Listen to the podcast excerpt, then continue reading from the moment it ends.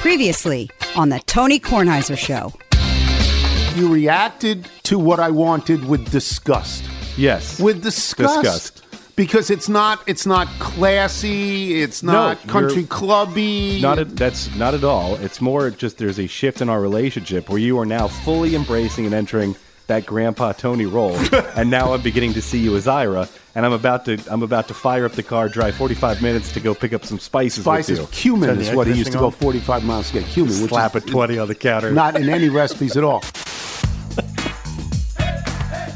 The Tony Kornheiser Show is on now. As Lyndon Johnson used to say, it is with a heavy heart that I talk about what I'm going to talk about now.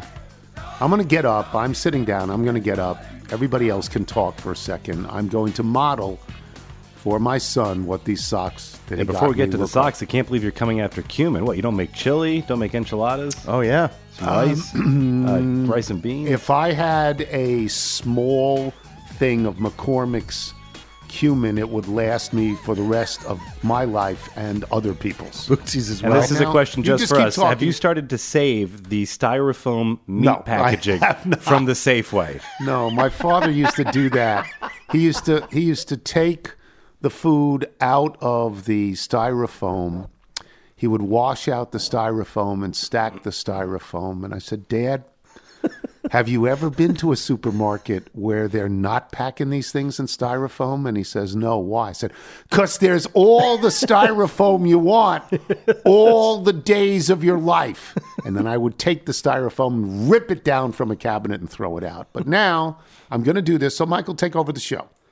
Uh, all right. Well, we are now going to have Dad model his, uh, as requested, gold toe socks that he picked these out. These are uh, d- over the knee. Is that correct, Nigel? Over the knee, I think would be an accurate way of describing it. All the way. He's trying to pull it, th- Yes. his jeans over his knee and he can't And, do it. and just to describe this, so uh, you you just said this the other day. It's like he's playing baseball in 1935. yes, or his dad described. How would you? Sannies. I'm wearing the sanitary Sannies. socks Right. under his. Fun I, fit. uh, I, I said I want them tired. Michael offered to get crew socks. Standard crew socks. which are like the you way know halfway des- up your calf. Right? Yes. Yeah. the way The he kids them described them. Yeah. The way he described them, I just did not think they were large enough. Trust gold toe. Yesterday, I opened the package and I could tell right away, ooh, these were longer than I thought. now, I like the fact that they're tube socks, that they are amorphous. Right. I mean, you have no have structure. you have some sense of, of how to put them on because you want the gold toe on the toe. But that's the only direction. not on the heel. That's all you Yeah, got. but it's not like a fitted sock. And you- I began to put them on and pull them up and, pull them up and pull them up. And I went, oh, dear God. Yeah. I was wrong. I was wrong. What do I do with them now? I'm wearing No, one you pair. now have to wear these for the next two years. Uh, step one, we I should have realized the previous package came in a package of six. Yeah, a six six pack. pack. Pretty Right. standard when you're when you're picking up new socks. Right. This, as soon as you saw package of three, they're dealing with some extra material that they're trying to fit in there. They're too high. Would you like some stirrup socks to go They're with them? too high. I Some mean, eye black? I can only, yeah. Lineup cards do. Yeah. I mean, you saw mine. That that's exactly like mine. is- well, I look. I have these in compression socks, and you want them in compression socks. Yeah. you want them on your thigh if you can get them up there, because that's Yeah. the whole purpose of it. But these are not compression socks, and these are too big, and I can't wear these with anything other than long pants. oh, If I gosh, yeah. attempted to wear these with shorts, although you do see people wearing these very high stocking like Yeah. socks when they're running or when they're working Yeah, out. running tights or like a shooting sleeve. yeah but this they're not white like no, this they're not These are for long long pants. these only. are just The good news for you is that Mm. your first guess about where to buy socks, you can go to Target today, curbside. You can say hi to your pharmacist. We Yeah. can get you a six pack of gold toe crew socks. Crew that's what i want crew i was And you'll so actually save like four bucks versus this medical grade three pack that I got you. was so which I'm still waiting for reimbursement. i was so adamant about this oh i owe you how much do i owe you 20 bucks It's gone up to 25. Why not? the vig is running. yeah. All right. Let me get to something else. From Olivia Pfeiffer. Hi, Tony. My boyfriend Nick is a religious listener to your show. He walks around the house with noise canceling headphones on and pretends he can't hear me to listen to you critique ads and talk about license plates and double speed. this week, I was invited to be a video call in guest for Andy Cohen's Watch What Happens live show. I don't know what that is. I'm not overly familiar with. it. I know Andy Cohen. All I know about him is that he's produced a number of shows that have been hits, and he's on with Anderson Cooper on New Year's Eve. And, oh, That's all I know about him. Usually, like overserved on New Year's Eve. Is that right? Well, he's yes. they had a- bombed. there- there was a memo about Yeah, that. the this week. CNN people They can't be. said- But, said, all no, right. don't do this anymore. So Come it's after called Ryan Watch What Seacrest. Happens Live. The casting Big Bravo agent, star. and Olivia continues to write. The casting agent says Andy loves Bravo super fan couples. I don't know what that is. And I asked my boyfriend to do it with me, and he said hard no, even though he watches Below Deck with me every night. I tried to explain that to me, this was like Tony giving him the opportunity to call into the Tony Kornheiser show. He said, If you can get Tony to tell me to do it, I will. So here I am shooting my shot. What do we think? Has to do it. Yes, Yeah. absolutely. Do it for the marriage, and you Yes. enjoy the show. Yeah. I mean, it might be fun. And by the way, there's always the chance that if Nick hates it and it's a live show, he can trash it beyond comprehension and do something nobody's ever done. I mean, he holds the cards. Yeah. All- definitely all do couples it. have a show like this. This would be like if I if Liz and I could go on House Hunters. All right, so Oh, definitely, that would be definitely do it, right? Yes, I think Come so. on, Nick, you Yeah. can do that. Yeah. I wanted to get to one other thing. There is a story in the Washington Post today about the sale of the Washington Nationals. And the spine of the story is that it now appears that they're not going to be sold outright 100%. That now they may be taking on partners. Now, these partners down the road may have the opportunity to buy the whole thing, but now they're taking on partners. And if I read this correctly, there's a line in the story that says what the Nats were hoping for with a full sale was $2.4 billion. $2.4 billion, like the Mets got in 2020. Prior to that, in 2019, the Kansas City Royals got $1 billion to sell. And in 2018, the Miami Marlins got $1.2 billion to sell. That's not that long ago. That's four years ago and five years ago, barely into five years because it's now only the middle of January. I, I don't know much about money. I'm astonished by this. Are you telling me that the Phoenix Suns, the Phoenix Suns, can go for $4 billion and you're hoping with a baseball team to get $2.4 billion? Baseball has a 162 game schedule. In half the year. Yeah, It 81 has, home games. It yeah. has much larger facilities. The average attendance is much greater at a baseball team in the main than at a basketball team. Now, I think the guy, I think his name is Matt Ishbia, the Michigan State kid who agreed to buy the Phoenix Suns for $4 billion. Oh. Yeah, I yeah. think he's insane to spend that much money. But I also thought that Steve Ballmer, for whom money is nothing, money is meaningless to Steve Ballmer. I thought he was crazy to spend $2 billion 10 years ago on the Los Angeles Clippers, but at least you could say it's Los Angeles.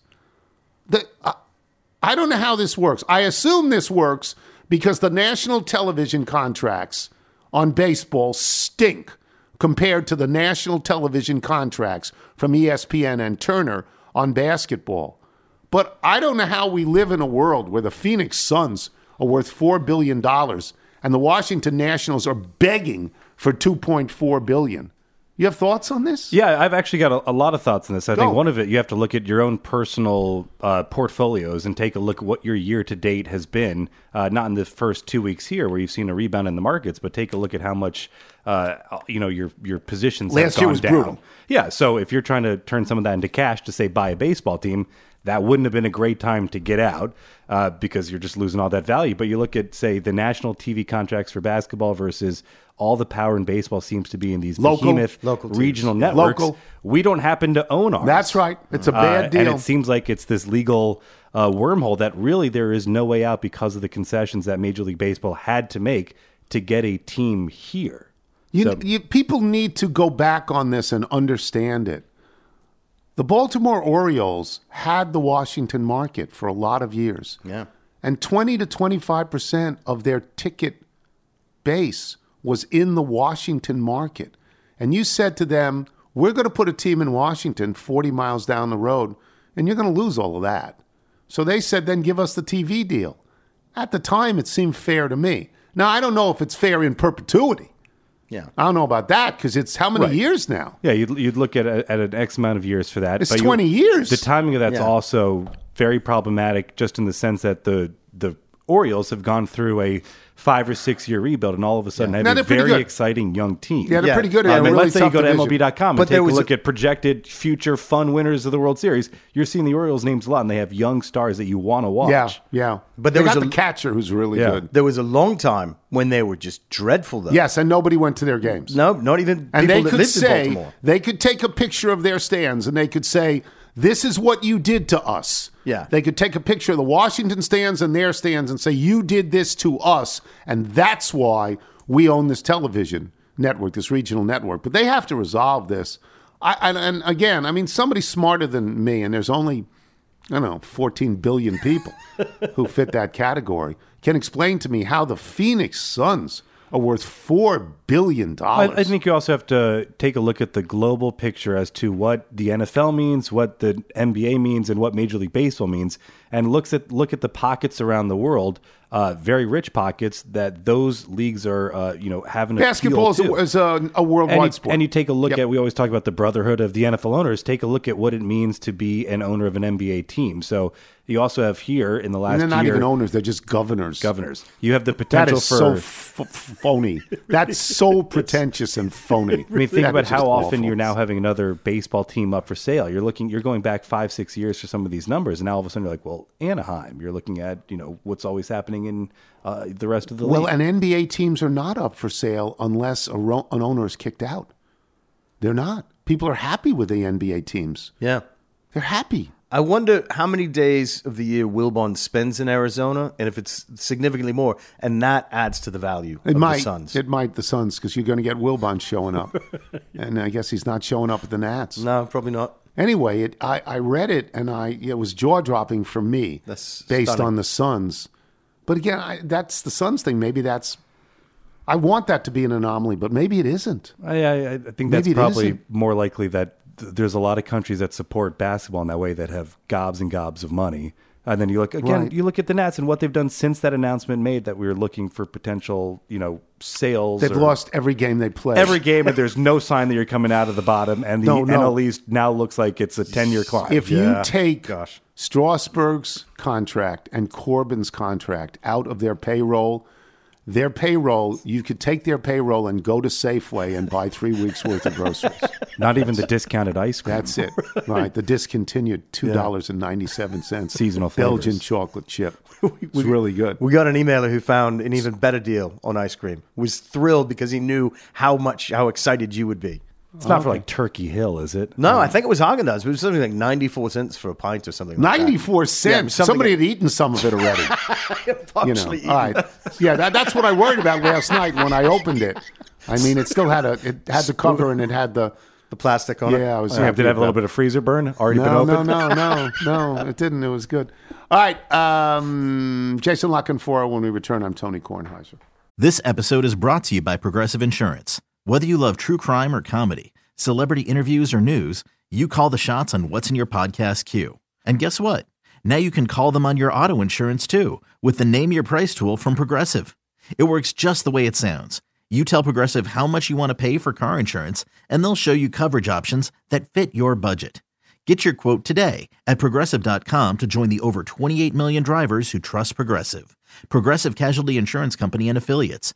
Price and coverage match limited by state law. This is the Tony Kornheiser Show. This is a song called Get Up. That has nothing to do with Mike Greenberg and the Get Up era that we all now live in.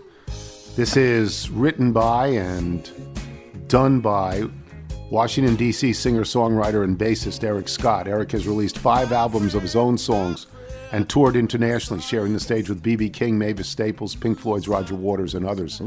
His songs have been featured on ABC, Showtime, the WB, and on national ads for Ford, Chevy, and the DC Lottery. And Eric, Ronnie Newmeyer writes to us, will be one of 20 performers at the album tribute to Bruce Springsteen and Van Morrison tonight at the Birchmere. Tonight. If you don't have something to do tonight that requires you to do it, do this. Go to the Birchmere and watch this show. Tickets are available online or at the door. And Eric Scott is also a big DC sports fan. He's played a lot of shows before games at the bullpen at Nationals Park and at FedEx Field. That's nice. Again, this is called Get Up.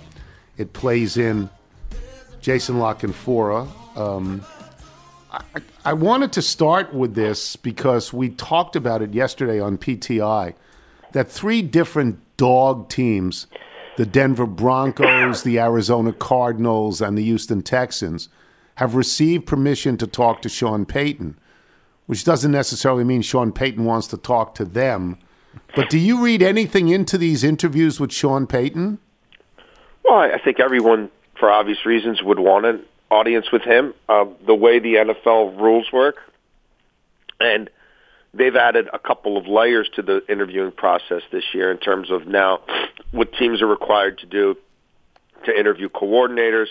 They've moved the timing of when you can and can't interview people around. So there's a limited window right now.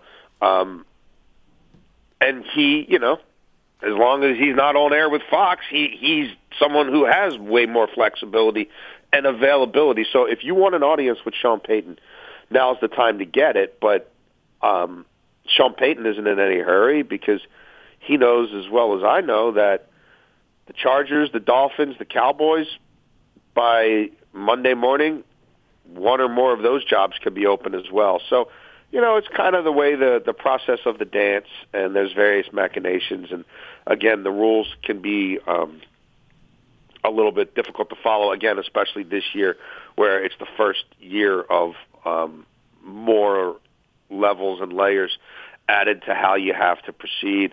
But there's also a very good chance that, and I wrote about this weeks ago at the Washington Post, that Sean Payton looks at this entire field and It says, says, "I'll wait." Meh. you know, Yeah. eh. So th- this is what I wanted to get to. Sean Payton is a likely Hall of Fame coach.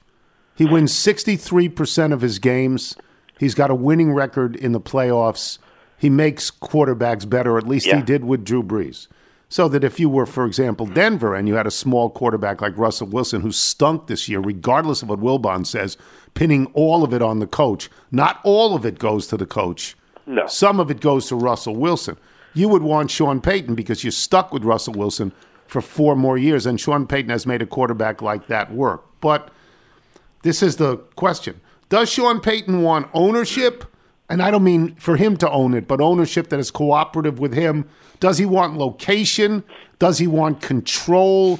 Do we know what Sean Payton wants, Jason? Yeah? I think all of the above matters. I mean, he you you, you laid out his credentials. Um, he's set apart from this field. Yes. He he'd set apart. He'd be set apart from the from the rest of the field in almost any coaching cycle. So that absolutely gives him the luxury. Of, he's got the power of no for a multitude of reasons. And yeah, the more boxes you can check, the better. Do any of these and um, check all of them? No, there's some that come closer than others. Uh, and also the Rams. I should have put the Rams in that category. I 'Cause talked we about don't know. With three Yeah. other jobs, there's likely to be. Of those four now, I think at least two open up by this time. Certainly by this time next week, probably sooner. Um, but what does he want? He he wants uh, an ownership that is passionate about giving him all the resources he needs, and also very passionate about staying out of the way. Yeah. That's what he had in in New Orleans, um, especially when the transition went from Tom Benson to Gail Benson. So that's important. He's going to want the ability to bring in his own uh, football operations staff, likely to be headed by Jeff Ireland, former GM in this league, and um, Ryan Pace, a former GM in this league. And so he's going to want that. He's going to want final authority over the important decisions in that building. Um, and then, yeah, location, sure. Um, existing uh, assets, yeah. Quarterback, absolutely. Yeah. Quarterback's probably much higher on that list, or at least a path to a generational quarterback. Um, the one that I feel like is the sleeper in all this is Houston. It checks a fair amount of those boxes, and, and Houston. And now again, they'd have to blow out Nick Caserio, the GM, and to this point, the owner said, "I'm not doing that." But those things tend to change, especially when you can get someone like Sean Payton. Um, I think they check a fair amount of those boxes, and even if he wanted to punt on this year's quarterback class, I know he's infatuated um, with the kid at USC, Caleb And- Williams. Yeah. yeah, and he's right there in South Carol, uh, South Calif- Southern California, and I'm sure he's seen him play a bunch of times. And you know that owner's been willing to tank for so long that even if there's a plan where you uh, assess some of the roster this year, you maybe trade down a little bit to get more assets for next year to try to put yourself in the best position to get him. You know that wouldn't stun me either. Um, Uh, let, let me yeah, let me I get don't to think two. any of these jobs like Miami, you know, the Chargers. Um, I think they would they would be on a little bit of a different tier for him. Right. I'm going to do two very specific questions. One with Houston. Um, their ownership was so awful in Yeah, the Deshaun. bulldog. He's, a, he's been a clown to this point. That's Yeah, in the Deshaun. Watson thing, I- I don't, you know, I would be, me personally, I'd be very leery of them. But you're saying Miami. This rookie coach at Miami, he graduated from Yale. He's a great talker. When Tua was healthy, they won every single game. He's going to get canned? Well, you know, you have to look at the owner there. I mean, he he lost a first round pick trying to tamper to get That's right, Brady. Tom Brady and Sean Payton. Right. Now I can get them. Now it's not for free because you're going to have to give up picks for Sean Payton. Right. But that's negotiable. You can push that into the future. I mean, Stephen Ross, this is someone who put a secession plan in place five five or six years ago, and then has had to tear it up. Like that's how long he's been thinking about the end game, and then he tore it up because Right. of the tampering situation. And but like he knows that this is not for long for him, and if all those other pieces are in place, and I can go from you know this this young smart head coach to this proven winner, and I can bring the greatest quarterback in the history of the NFL with him, and I know that Sean Payton will help me identify the guy to replace Brady in a year or two. I, I think the allure of that would be very significant. And if Sean Payton's looking at win immediately propositions, Yeah. that that was already a playoff team despite the quarterback situation. Um, they got to build up the defense, but yeah, I, I think that that's certainly something to keep an eye on next week. Uh, that, that's stunner to me. Let me go stay with coaching for a second. Jim Harbaugh, who, um, whenever there's a rumor about Jim Harbaugh, Jim Harbaugh has started the rumor. Yeah. He knows how to place these things. He's an unbelievable narcissist. He also, his record in the NFL is stunning. It's like 47 and 20. It's unbelievable. Is he a serious candidate in the NFL? Uh, I I think it's Indianapolis or bust for him. I, I mean, he's someone who, you know, if he if uh, you know if he wants to talk to you about your job, you will listen. Um, I, it, it requires an uh, an inordinate amount of sort of mental uh, energy to work with him on a daily basis. It's going to be a grind. He's going to be very demanding. Yes. He's going to be wildly aloof at times. He's going to point the finger at anybody other than him when it does get a little rough. Like there, there's there's a lot that goes on there. Um, the style of offense he wants to play um, i- is you know is kind of a throwback. Um, I don't know, man. And he's going to want like Sean Payton. He's going to want all that other stuff. Except I don't know that he's a, as good as all, at all that other stuff, including Right. developing quarterbacks and especially the personnel side. So, like, is it possible? Yeah, I think it was very telling in Minnesota last year when they went through that whole process with him and was like, "Nah, we want the young up and coming." You know what I mean? We want to go Didn't with offer. a completely different culture Yeah. than that. We just had that with Zimmer on the defensive side of the ball. You know, we're, we're we need we need to exhale here. We we need a little bit of, of space. So I, I think him and Irsay again. They go way back. I don't know who else Irsay's going to get. Who's got anything close to Harbaugh's record? Um, and I can I just I'm working on a little pet theory. Like if that happened, I could see him putting the band together with Greg Roman, who's going to get fired in Baltimore five seconds after their season ends, and then they trade for Justin Fields and Yeah. put Justin Fields on that turf in a dome, playing hardball ball, running the Kaepernick offense for him, and it could be actually kind of interesting. I like that theory. Um, let me get to something very close to home for you, Lamar Jackson. oh, it's over. The reason It's over. the reason that you want Lamar Jackson, if you're Baltimore, is because in the games that he's missed, they've averaged 12 points. It's awful. It's you cannot win, even though they've won a couple of games. It's awful. The reason you don't want him is because you may not trust him anymore. You may think that he's made a business decision to hang you out to dry and not play in the playoffs for you. Those things are competing with one another. Every day I see John Harbaugh being asked about this question, he says, "We want him, we want him, we want him." Mm-hmm. But they don't have him. They didn't. They could have had him. Other people. Dak Prescott got money. Kyler Murray got money. Lamar Jackson's better than them. Yeah. Why has this not happened? The owner hasn't want to pay him what he wants, and this all goes back to when Josh Allen got signed, and they were not evaluating him anywhere close to Josh Allen at that time. Well, they weren't evaluating contractually. They they weren't they weren't thinking of him in those terms. And then the Allen deal happened, and everything I've reported from that point on is that they still never really got close. And then you know they they took a gamble, and the gamble blew up in their face because of course the quarterback market went bonkers since then. Um, people knew it would, and then the Deshaun Watson thing happened, and now the specter of fully guaranteed contracts, you know, not just for a couple of years like Kirk Cousins, but for, you know, a multitude of years while the guy still has an existing contract that's only a few years old. That put it over the top. And the owner don't, wants nothing to do with that sort of contract structure. He's barely said a word in five years, but you can find him documented whining and crying about Deshaun Watson's contract publicly. So that's it. And, you know, win me a Super Bowl, kid, and maybe I'll think about paying you. So he's uh, gone. If they win a Super Bowl, it's not going to be with him.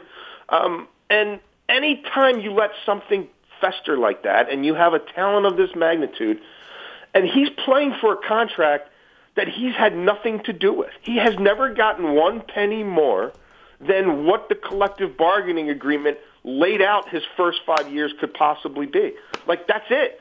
Like it's not, you know what I mean? Like no extra incentives, no Yep. extra bonuses, no sweetening the pot. And he's the MVP. Nothing. And there's a litany of players who have done nothing compared to him, whose teams have continually bent over backwards for them to placate them and keep throwing money at them, even if they're 40 years old. They stink. They're narcissists, and they want to hang your organization out to dry every offseason. Green Bay. Yeah. So, like, it is what it is. Yeah. Do you think it's personal? Of course, it's it's business and it's personal, and it's over. And we'll see how many picks and players they can get for him, and we'll see if they turn those picks into good players because that hasn't happened with this GM very often. And that'll be that. Um, but no, this is there, there's no putting the toothpaste back in the bottle. There's no, you know, there, there's no making this work. Okay, Um, that's what I thought. He's going to get tagged and he's going to get traded. Yes, and I suspect yes. it happens sooner rather than later because once you tag him, he don't have to. He doesn't get paid till week one next year. So he has no motivation to be around your building for anything, and you can't find him. He just doesn't sign the contract. So he, again, that's not anything he's doing.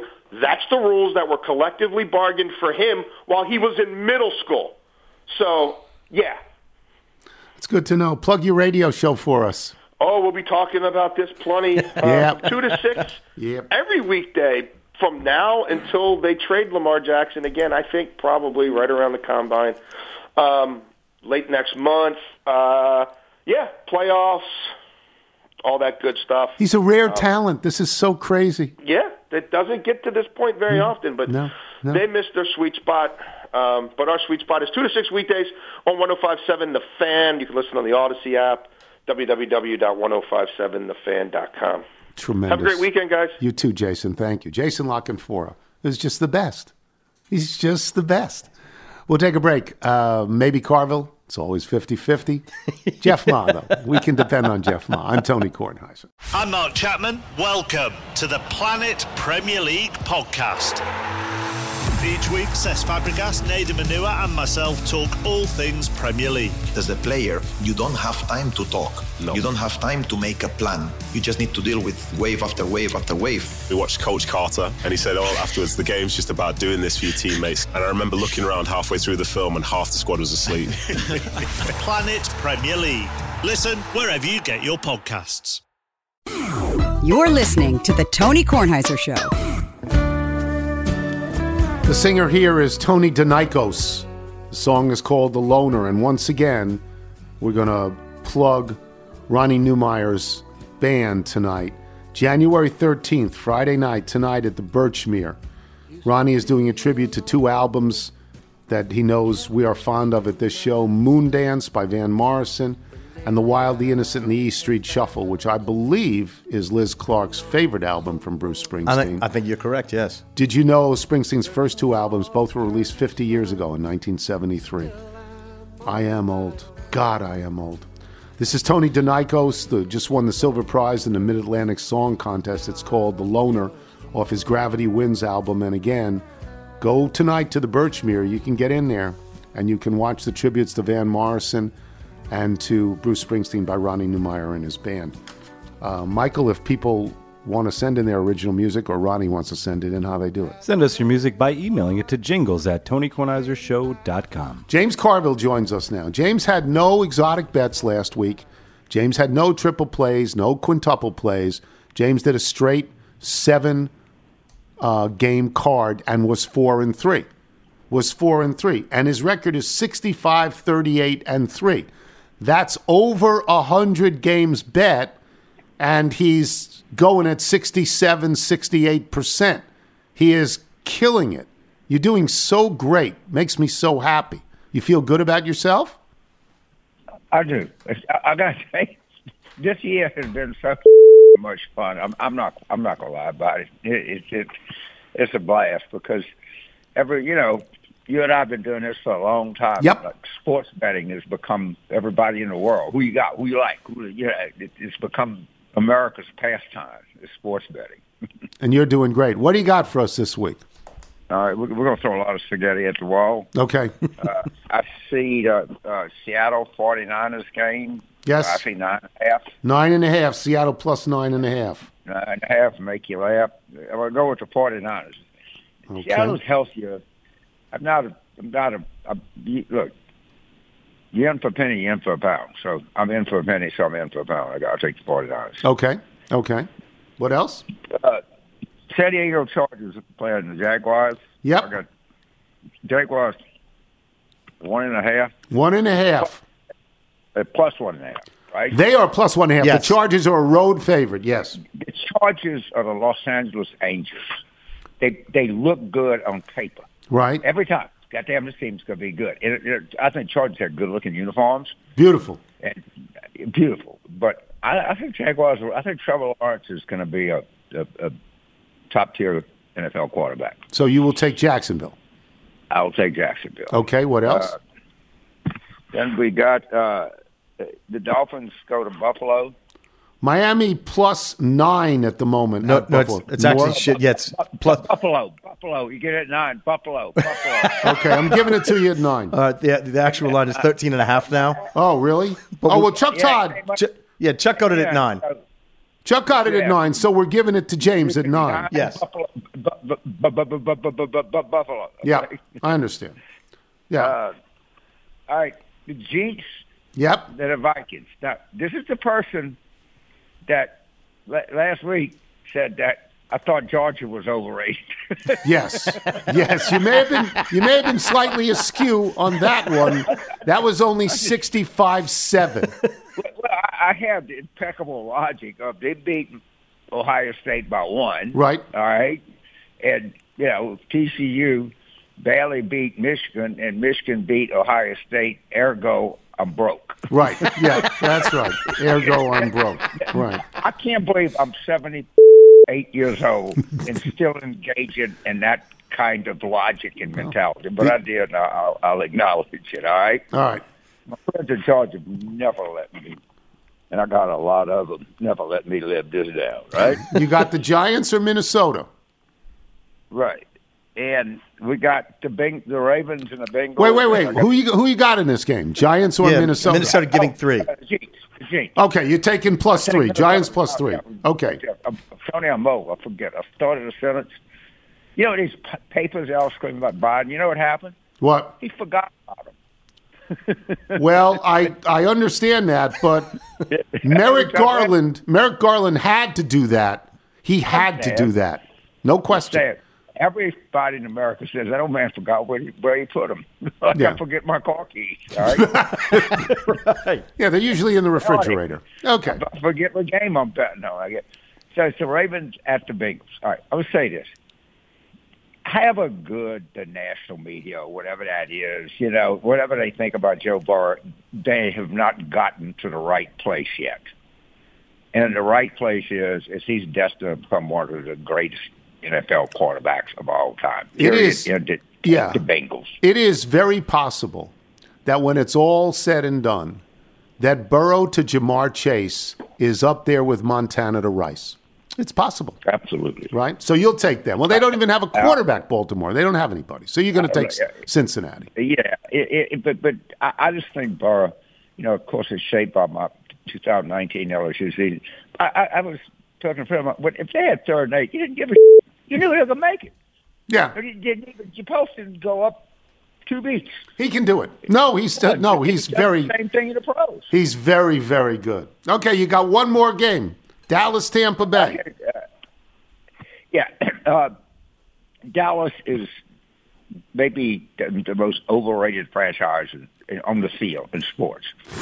yes. Yeah. A- And I, I, I don't think any, you know, Bill Parcells says your record is what you says you says you are. Yep. Well, the record this year is good. The record record in, in playoff games is not so good.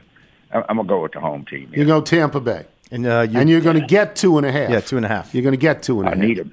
Oh, you're I going like to get 'em. them. I like points. I'm not scared of points. It's a I'm- pleasure. I've always depended on kindness of strangers. And Thank you, Tennessee Carville. Thank you for that. How many times have we seen that play? That's a great play. Thank you, James. Best All to right, man. everybody. James Carville. you bet. And throwing a little Blanche in there. Fantastic. Only cursed twice that we know. Three times. Let's see if Nigel can find the ball. says So, we, so you're not going to hear Let's it. see if can find We're going to do it. We're going to do it. He is. Uh, he's fabulous.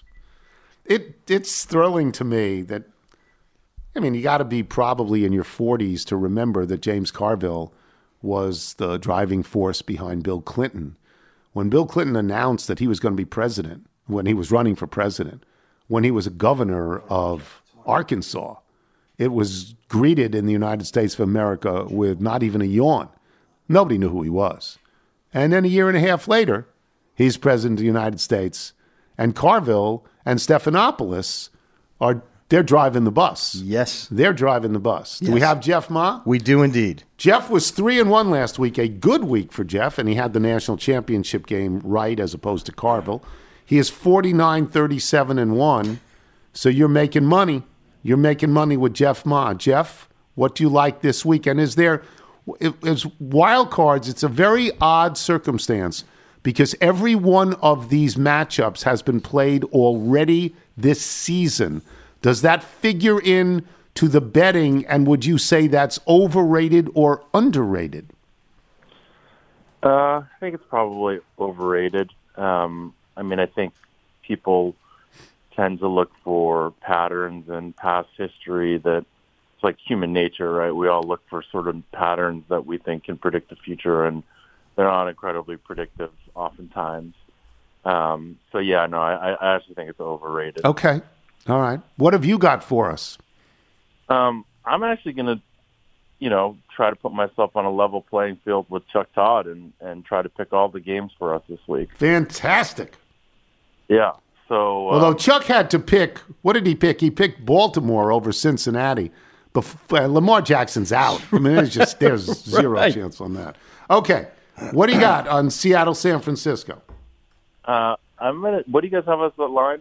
We have San Fran giving 10, actually. I think we gave it to Carville at 9, Nine and a half. half. Yeah. Because we gave it to Chuck at nine and a half. yeah, so, so, it's we'll offer that to you as We'll well. offer they all, that They to- all pick San Francisco, I assume. yeah, yes. Yeah, I'm I'm actually going to take Seattle, and this is actually a game where um, I think the overall metrics are, are clear towards Seattle in this, where Seattle shouldn't be giving, shouldn't be getting nearly ten points. I mean, the the theory here, right, is a little bit in looking at patterns where um, Seattle hasn't been able to score at all against this San Francisco team, um, and so that you know you're you're getting sort of that bonus for there, but. San Francisco still has a first-year quarterback in his first playoff game. And, Yes. You know, um, I think while I think they are definitely a favorite to make to the Super Bowl and maybe even win the Super Bowl, I just think 10 points is too many here. So I'll take Seattle plus the 10. We will give you 10. All right. What about the Chargers? Chargers. So the Chargers Jacksonville is an interesting game where it you know it's opened at one and a half, went down to even, is now up to two and a half, and may even climb higher. I I actually like Jacksonville in this game. Um, I think they are at home. I think Doug Pederson's a better coach than Staley. I think he'll have them better prepared. I think their offense is better than Jacksonville. I mean, better than the Chargers. I think you're looking at a situation where people see Herbert and see what they believe the Chargers should be versus what they really are.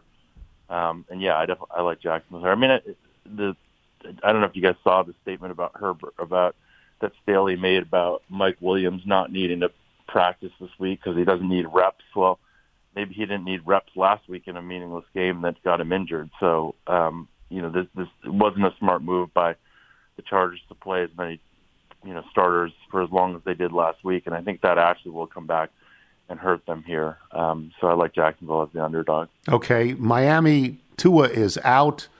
This thing opened at nine, but I don't know what it is now. It's got to be a lot more. now. and a half now. What do you like? I just have to take Miami plus the 13 and a half, and I have to believe McDaniel's smart enough to make something work offensively. Um, you know, I mean, I, I, we're looking at Skylar Thompson and you know thinking a lot about what he did last week against the Jets. But um, the Jets do have a good defense, um, and hopefully he will come up with something to get the ball in the hands of his playmakers, Waddle and, and Hill, to to make plays. So I'll take Miami plus the 13 and a half. Okay. Giants? I'm going to take Minnesota minus the three. Um, I just think it's a situation where they're the home team. Um, you know, although they've really been documented as a very overrated team. Again, sometimes in these spots where these teams are so quote unquote overrated, they become a little bit underrated. And I, I- I'll take Miami minus the three. I, you know, Sorry, Minnesota. Minnesota. I feel that same way. I feel that I, I hate Minnesota. I do. I hate them. I would never trust them to get to the Super Bowl or win the Super Bowl. But I think they have this one game in them. Sure. And I think they're going to win. I do think they're going to win and win pretty big, actually. All right. Baltimore, Cincinnati, and Lamar Jackson out.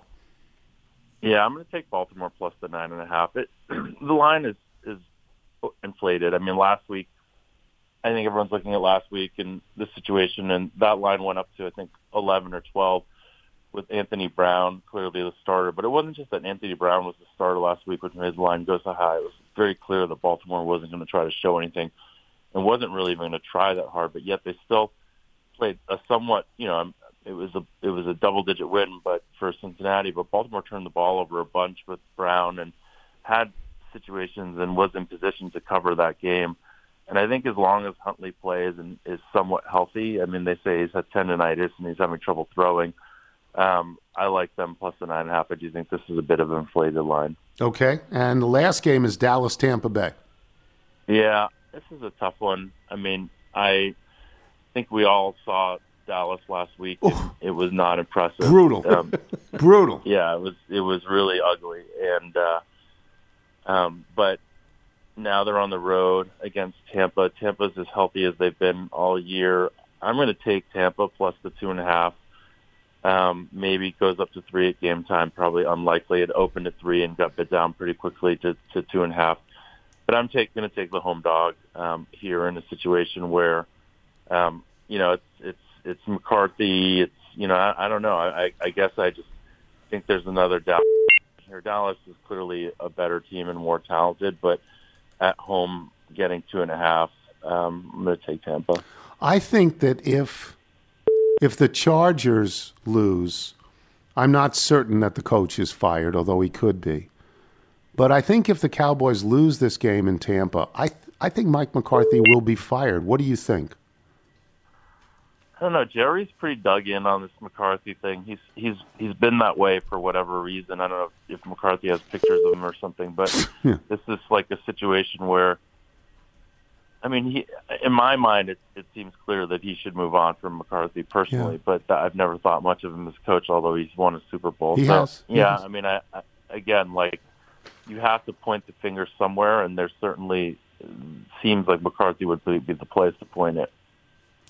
Huh? That's the interesting thing. What's going to happen next Tuesday with all of these guys? Thank you, Jeff. By by the way, as you well know, you went against Chuck Todd in six of the seven games. oh, really? yeah, six of the seven. I was keeping track. I did not know that, but that's that's there's a, well, there's only six games, Tony, so it couldn't have been six. Oh, of five seven. of the six. Five of the six. The only one you agreed with him is he took Baltimore as well. You went the All other right, way. well, it's the showdown between the political pundit and whatever I am. So excited. Thank you, Jeff. Bye, Tony. Jeff Ma, boys and girls. We will come back with email and jingle I'm Tony Kornheiser. Check out our new NBA show, Beyond the Arc, part of the CBS Sports Podcast Network, where you can find me, John Gonzalez, NBA insider Bill Reiter, and Ashley Nicole Moss five days a week talking all things NBA. Whether you're looking for insightful discussions, upbeat commentary, breaking news, interviews, or coverage of all the biggest stories in the NBA, our new show is the place to be five days a week. Download and follow Beyond the Arc on Apple Podcasts, Spotify, and wherever you get your favorite podcasts. You're listening to the Tony Kornheiser Show. Speaking of Ronnie Newmeyer, this is Ronnie Newmeyer and Tom Lofgren. Again, the Birchmere tonight. Comes Tony's mailbag. Got your emails, faxes, and your notes. Here comes Tony's mailbag. Gonna read some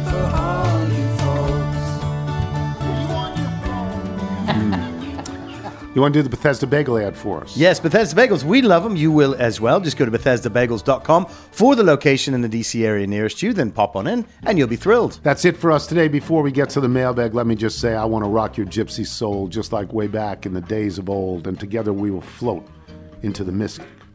That's Van Morrison and his music. Um, not that song necessarily. I don't know that that's on Moondance. Maybe it's on Moondance. But Van check. Morrison's songs will be highlighted tonight along with Bruce Springsteen's at the Birch. If you went outside this morning about 5 a.m., sat It on your porch, you could. It was into the mystic type of weather. Yeah, it was felt like a summer storm. foggy and rainy and thundery ish. Everything is. When shall we three meet again? Into the Mystic on, on that album. There yeah, you come go. running, Moondance, everyone, and there it's you Stone go. Me, and Into the there you Mystic. go. Thanks to our guests today, Jason La Canfora, uh, La Canfora, James Carville, Jeff Ma. Thanks to our sponsor, Trade Coffee. Remember, you can listen to us on Apple Podcasts, Spotify, Google Play, and Audacy. If you get the show through Apple, please leave us a review. Uh, TK Nerve is still active at johnnyo.com. I don't think you can double it up with some of their other sale items, but uh, go check out the website and try and dress like Steve Young. yeah, Steve Young got a big box of that. good. He's so Well, he's about to get another box. So the founder took notice. You know, so happy.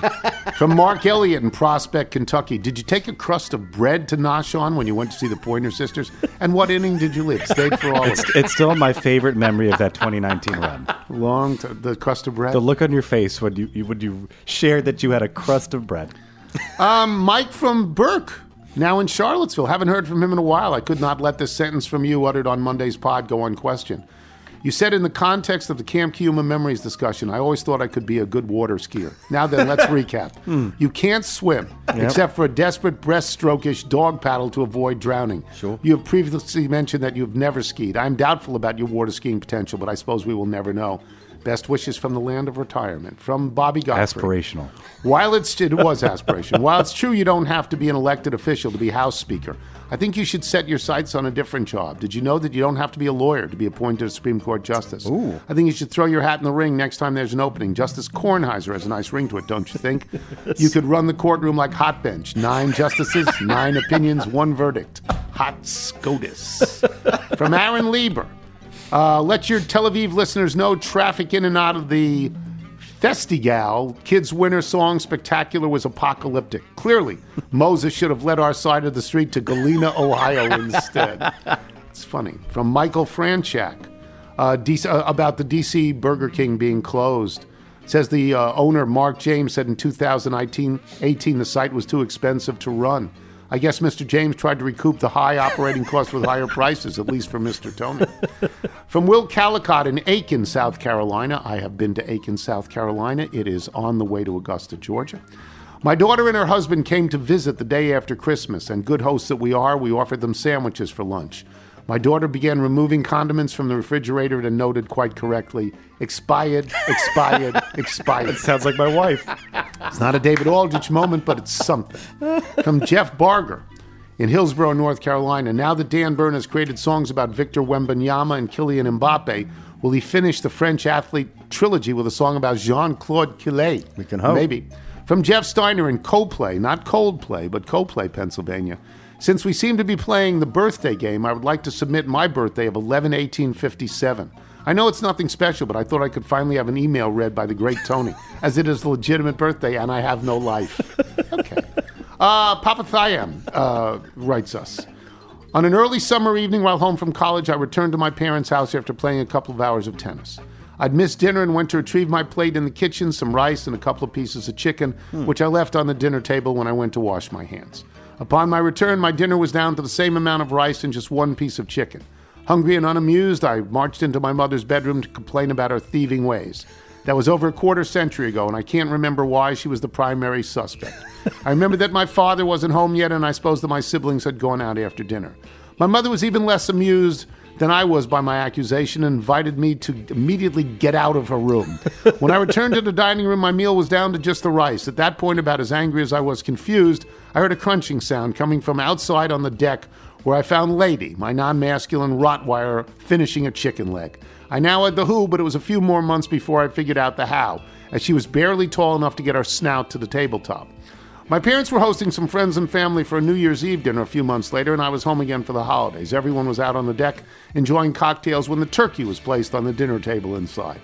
As I was coming out of my room with a direct line of sight to the dining room at the end of the hallway, I saw a lady standing on a chair with her front paws on the table, delicately, delicately pulling a leg off the turkey. Good job, lady. As our eyes met, she realized her predicament, and we both started running at the same time. She likes dark meat. She ran through the guests to the back of the deck, where I found her curled up on a on the floor, beaten.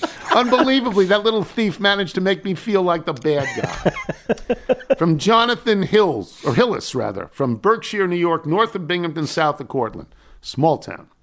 A few years ago, my three-year-old fawn-colored Great Dane named Alice, 130 pounds, 35 inches high, ate 18 chocolate cupcakes and two nine-inch chocolate round cakes, while the person I'm related to by marriage and our four daughters were out running errands, preparing for a birthday party. To our tremendous surprise, for a dog that certainly could counter surf but never did, ended up eating most of the birthday desserts and never missed a beat. That was the one and only time Dallas ever ate human food. Hmm. Wow. Too bad dogs can't talk. Would love to know wh- why. Now we have two golden doodles, Hazel and Shiloh, and nothing to report yet. From Eric Gawler in Silver Spring, Maryland, on October 24th, 1992, the woman to whom I've been related by marriage for 27 years and I went on our first date to see none other than Glengarry Glen Ross. Why she has stayed with me after that rollicking fun festival flick is beyond me, but that is much to my benefit.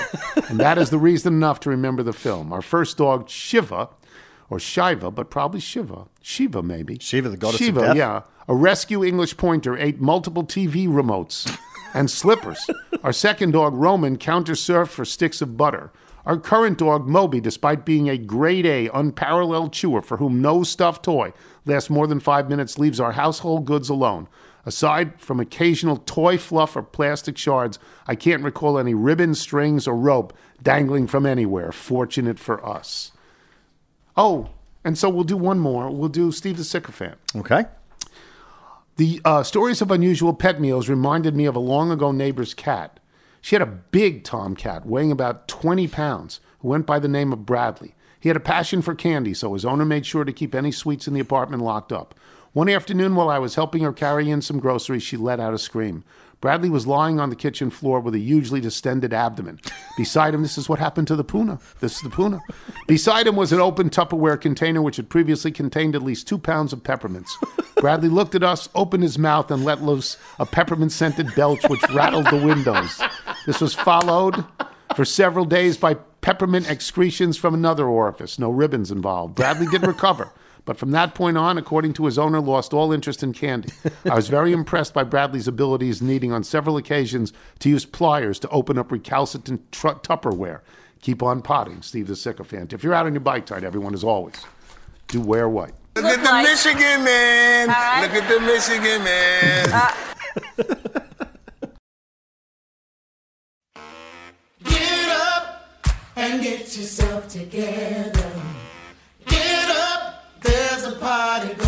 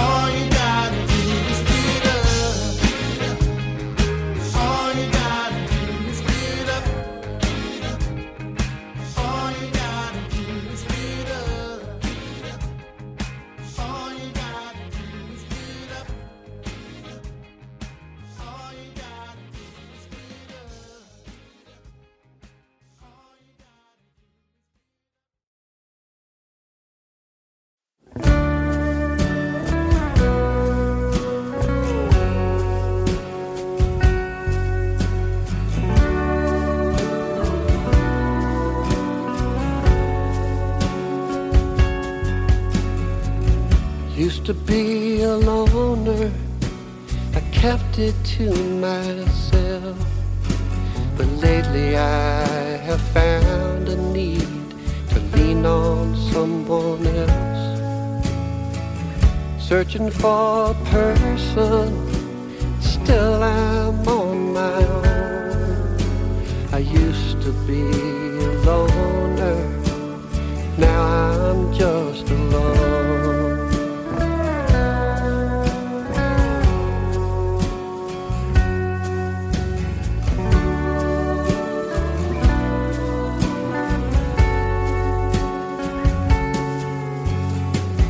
Had a friend in Clarksville. She came by from time to time.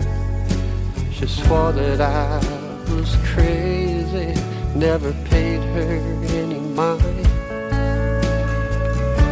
I went to go see my friend, and they tell me she's all gone. I had a friend in Clarksville. Now I'm just alone. Telling myself I ought to know better than to give it all away in a tune. For better or for worse, I'd sing another verse, but the song ended too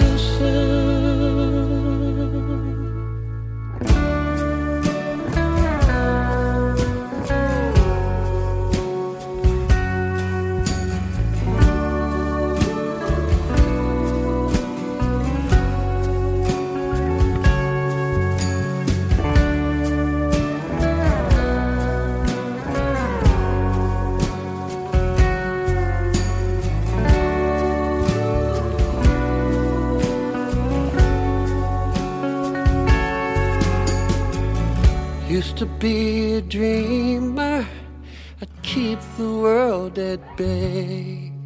But it seems to me reality blew my dreams away. Searching for a reason, and still I wonder why. Oh, I used to be a dreamer. I watched all my dreams die. Telling myself that life ought to be better than just talking to the man on the moon. He don't really listen, just perpetually glistens in the nights are getting blacker than blue.